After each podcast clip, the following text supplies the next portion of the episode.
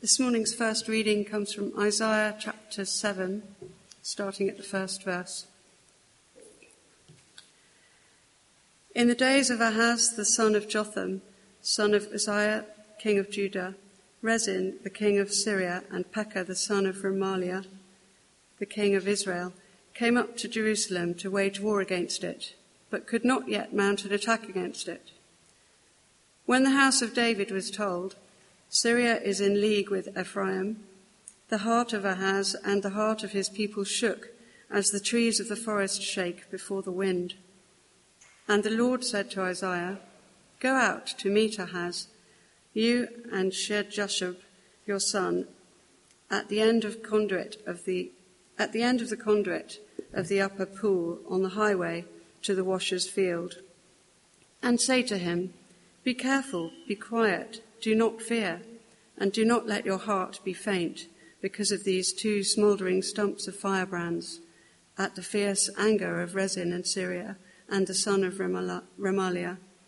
Because Syria with Ephraim and the son of Remaliah has devised evil against you, saying, Let us go up against Judah and terrify it, and let us conquer it for ourselves and set up the son of Tabeel as king in the midst of it. Thus says the Lord our God, It shall not stand, and it shall not come to pass. For the head of Syria is Damascus, and the head of Damascus is Rezin. And within 65 years, Ephraim will be shattered from being a people. And the head of Ephraim is Samaria. And the head of Samaria is the son of Remaliah. And if you are not firm in faith, you will not be firm at all. Again the Lord spoke to Ahaz Ask a sign of the Lord your God. Let it be deep as Sheol or as high as heaven. But Ahaz said, I will not ask. I will not put the Lord to test. And he said, Hear then, O house of David. Is it too little for you to weary men, that you weary my God also? Therefore the Lord himself will give you a sign. Behold, the virgin shall conceive and bear a son, and shall call his name Emmanuel. He shall eat curds and honey when he knows how to refuse the evil and choose the good. For before the boy knows how to refuse the evil and choose the good, the land whose two kings you dread will be deserted. The Lord will bring upon you and upon your people and upon your father's house such days as have not come since the day that Ephraim departed from Judah, the king of Assyria. In that day the Lord will whistle for, for the fly that is at the end of the streams of Egypt, and for the bee that is in the land of Assyria. And they will all come and settle in the steep ravines, and in the clefts of the rocks, and on the thorn bushes, and on all the pastures. In that day the Lord will shave with a razor that is hired beyond the river, with the king of Assyria, the head and the hair of the feet, and it will sweep away the beard also. In that day a man will keep alive a young cow and two sheep, and because of the abundance of milk that they give, they will eat curds, for everyone who is left in the land will eat curds and honey. In that day, every place where there used to be a thousand vines, worth a thousand shekels of silver, will become briars and thorns. With bow and arrows, a man will come there, for all the land will be briars and thorns. And as for all the hills that used to be hoed with a hoe, you will not come there for fear of briars and thorns but they will become a place where cattle are let loose and where sheep tread. Then the Lord said to me, Take a large tablet and write on it common characters belonging to Maher-shalal Hashbaz, and I will get reliable witnesses, Uriah the priest and Zechariah the son of Jeberechiah, to attest for me. and I went to the prophetess and she conceived and bore a son. Then the Lord said to me, Call his name Maher-shalal Hashbaz, For before the boy knows how to cry, My father, or My mother, the wealth of Damascus and the spoil of Samaria will be carried away before the king of Assyria. The Lord spoke to me again.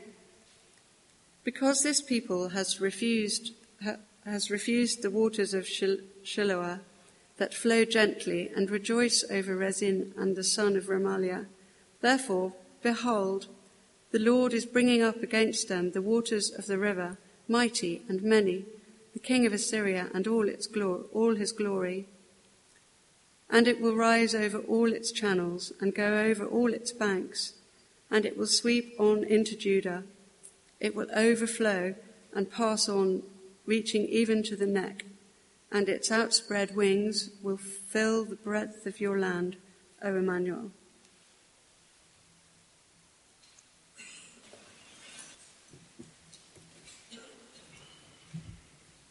Right, the uh, second reading is taken from 2 Kings, chapter 16, um, beginning at verse 1 and reading through to verse 20. In the seventeenth year of Pekah the son of Remaliah, Ahaz, the son of Jotham, king of Judah, began to reign. Ahaz was twenty years old when he began to reign, and he reigned for sixteen years in Jerusalem. And he did not do what was right in the eyes of the Lord his God, as his father David had done, but he walked in the way of the kings of Israel. He even burned his son as an offering, according to the despicable practices of the nations whom the Lord drove out before the people of Israel. And he sacrificed and made offerings on the high places and on the hills and under every green tree.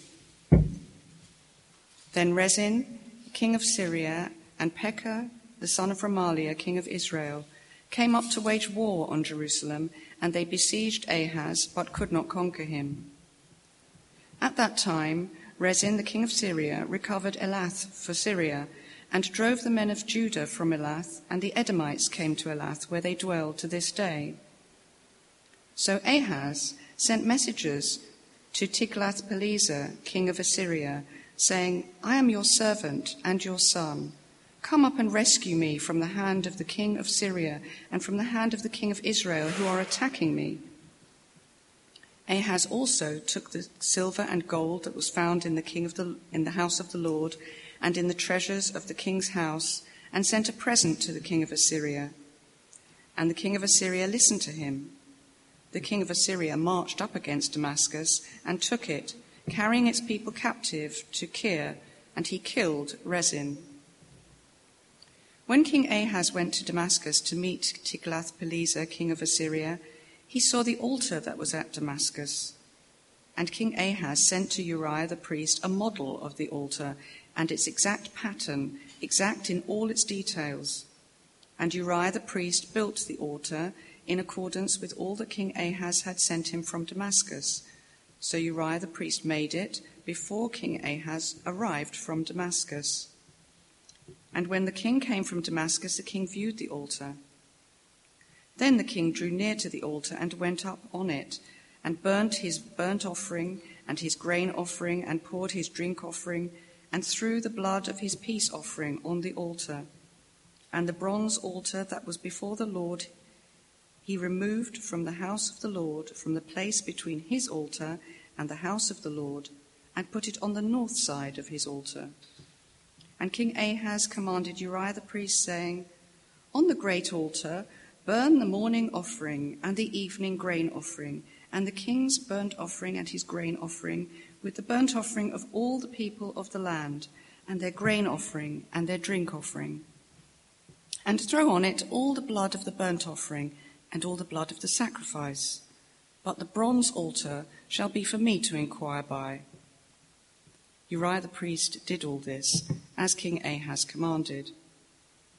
And King Ahaz cut off the frames of the stands and removed the basin from them. And he took down the sea from off the bronze oxen that were under it and put it on a stone pedestal. And the covered way for the Sabbath that had been built inside the house and the outer entrance for the king he caused to go round the house of the Lord because of the king of Assyria. Now, the rest of the acts of Ahaz that he did, are they not written in the book of the Chronicles of the kings of Judah? And Ahaz slept with his fathers and was buried with his fathers in the city of David, and Hezekiah his son reigned in his place.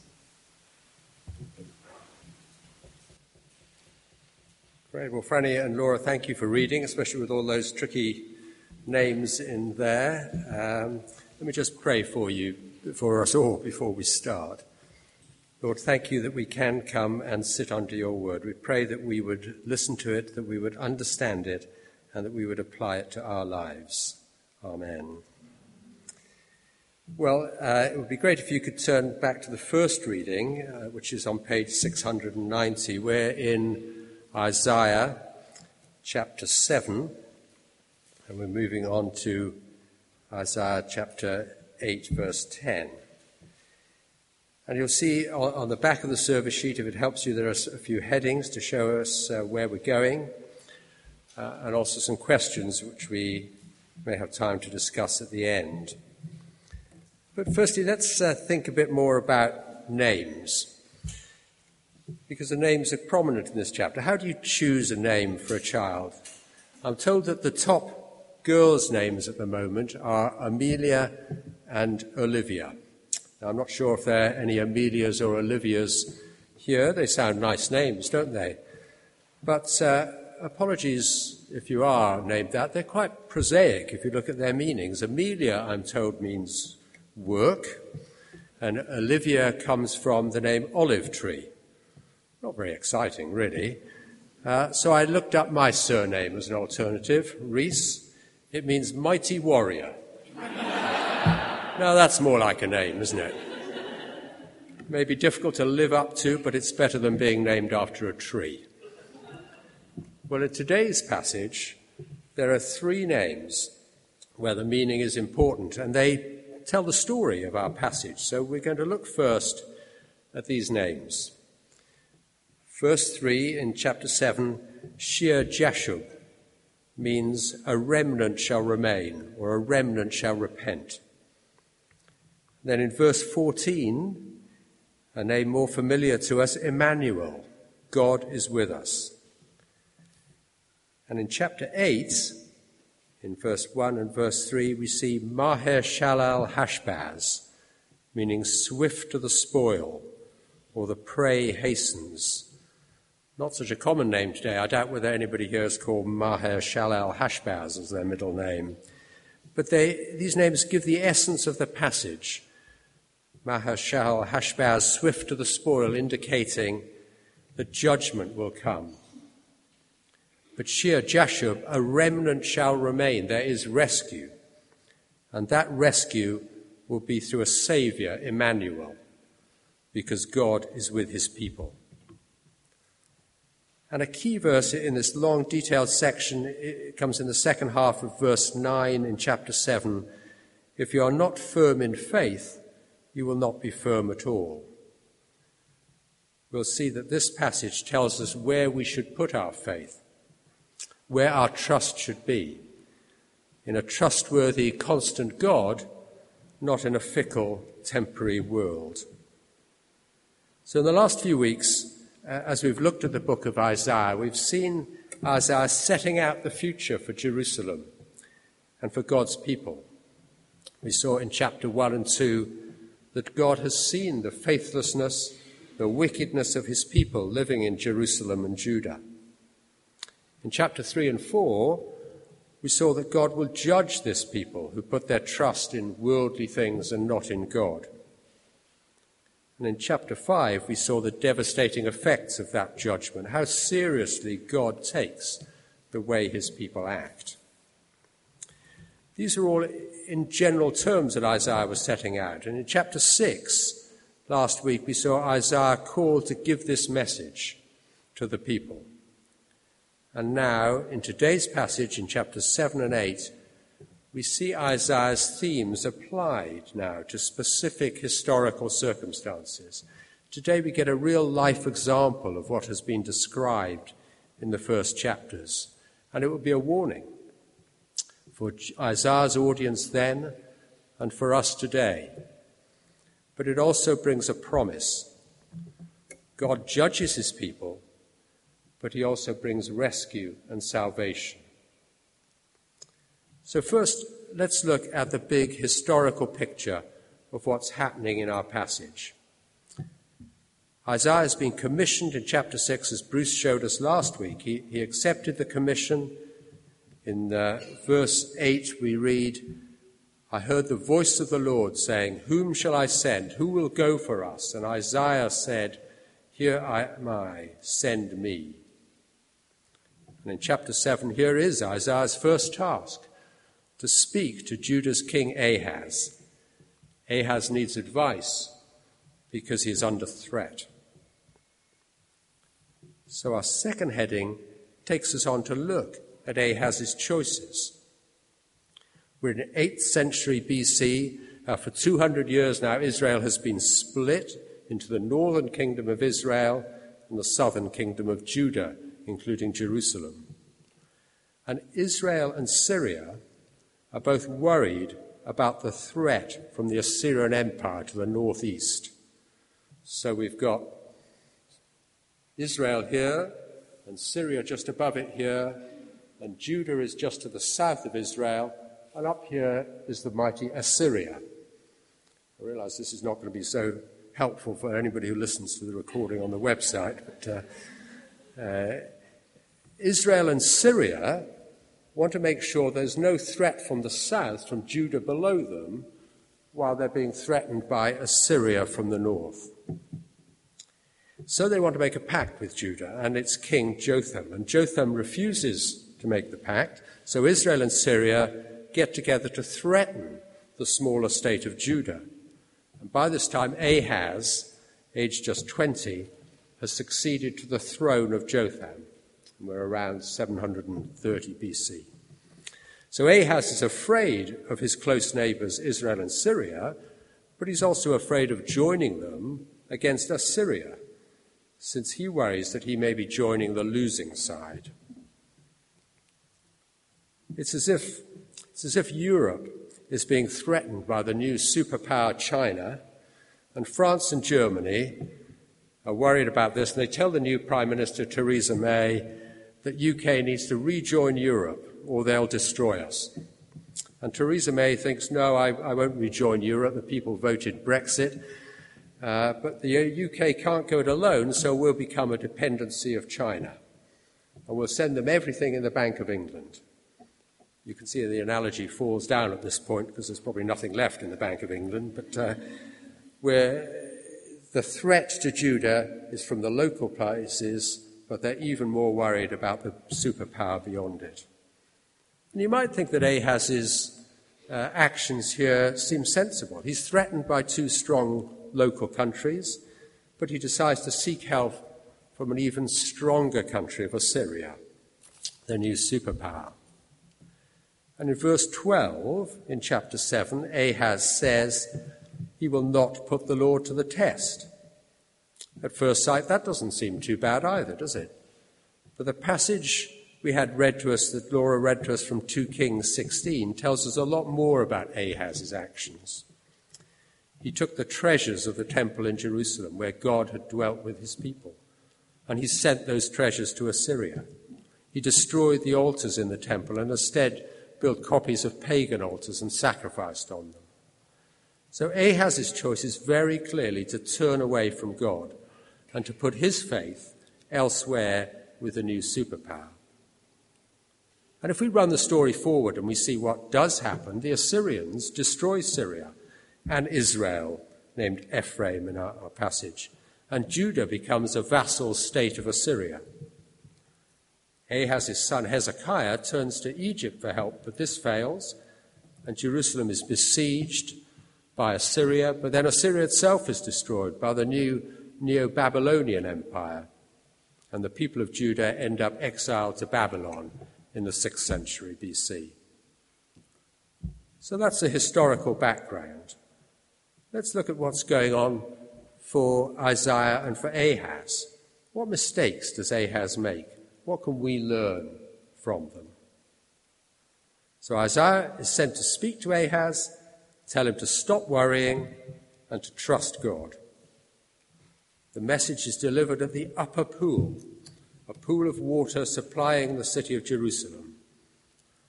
And in verse 4, the message is Be careful, be quiet, do not fear, do not let your heart be faint. Syria and Ephraim, that is Israel, want to conquer you and replace you as king, but it will come to nothing. They may seem like raging fires, but they are, as verse 4 tells Ahaz, just two smouldering stumps. And in verse 16, we see that their lands will go on to be deserted. And Isaiah tells Ahaz, Thus says the Lord God, it shall not stand, it will not come to pass. And to emphasize the message, Isaiah is to tell Ahaz what will happen in the future. He tells him these threats that seem so enormous will be shattered. And then, verse 10, Ahaz is given a second chance. Again, the Lord spoke to Ahaz Ask a sign of the Lord your God. Ask anything you want in heaven, earth, or under the earth. You're being threatened by armies God will show you that He is the one to be trusted. He will give you any proof you want. But Ahaz has decided to reject God's offer, so he says no. He won't put God's to the te- God to the test. A response that shows, again, his disobedience, shows that Ahaz will not trust God, even offered anything.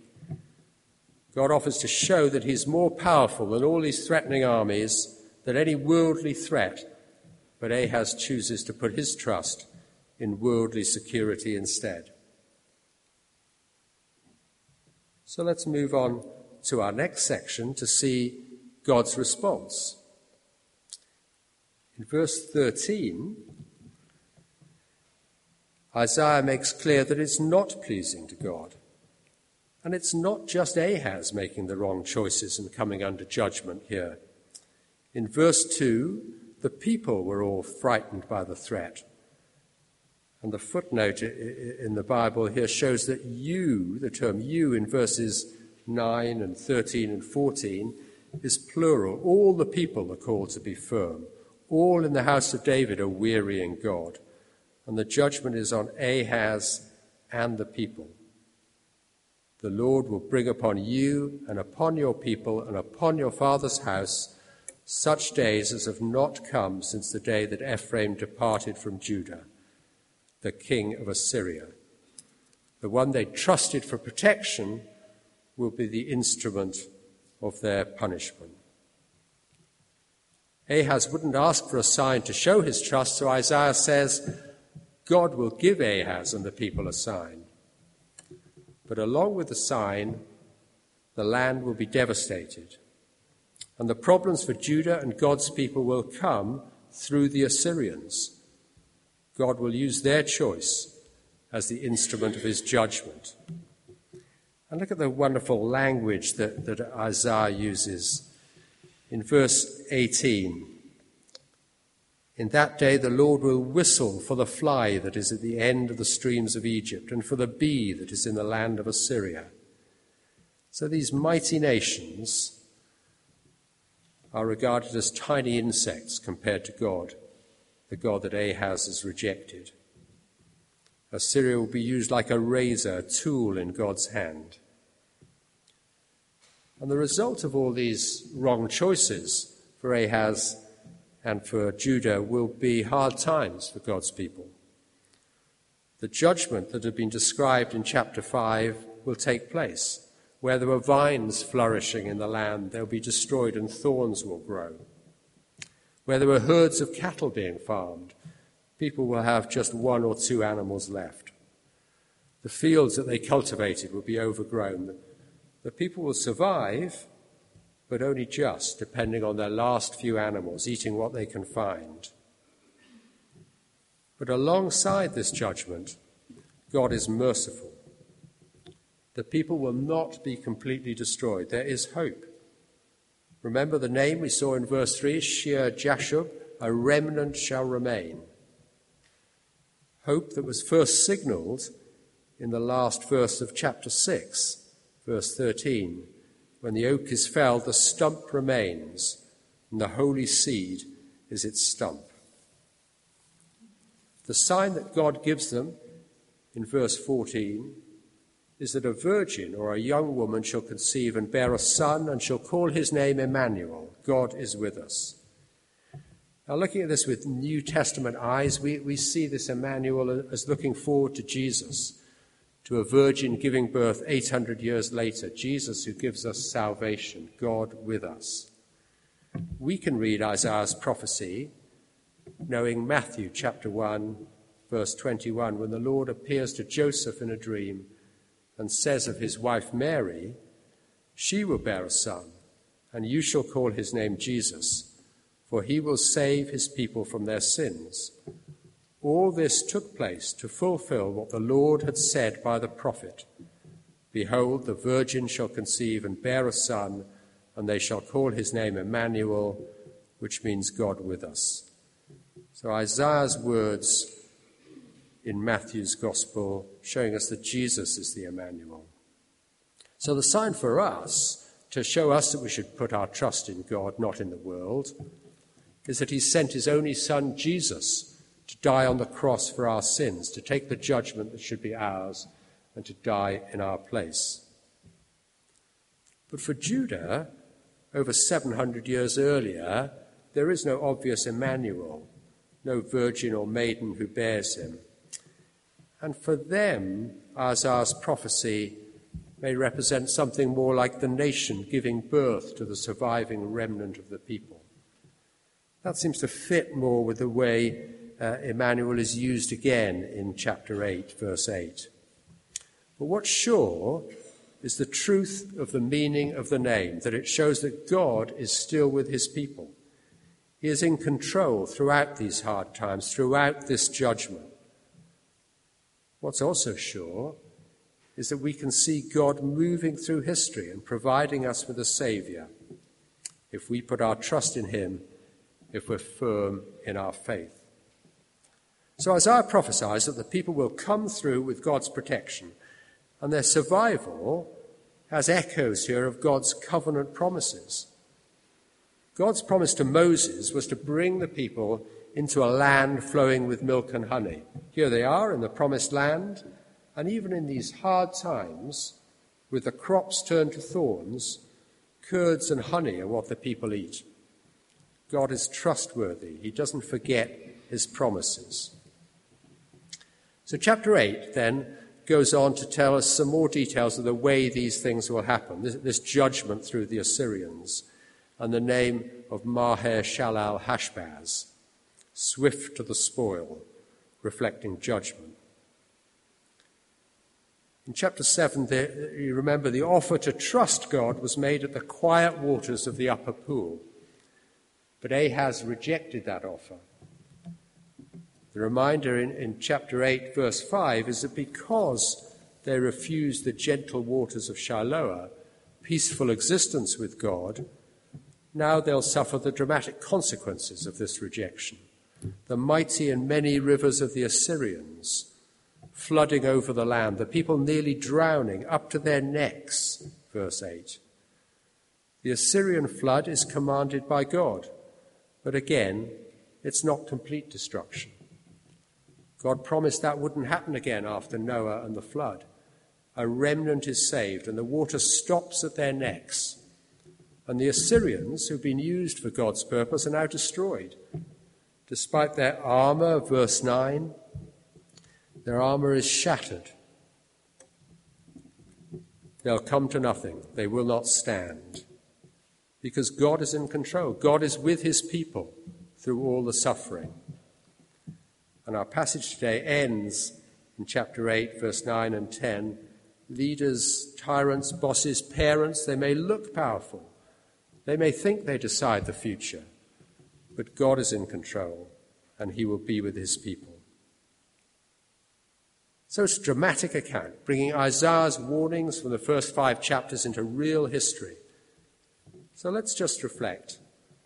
Where did Ahaz go wrong? What message does this have for us? How should it influence our decisions? Ahaz was under real pressure. A small country threatened by three large powers around him, everything looks bleak. Now, individually, we're not likely to be threatened by countries in the same way, but sometimes the world is a difficult, a scary place. We may be threatened by circumstances. Maybe people in power, bosses at work, it may be money or relationship problems or illness. Sometimes it's not an obvious threat, but a temptation, an invitation to choose the world instead of God. It may come from friends who seem convincing. You know, why don't you join us in doing whatever?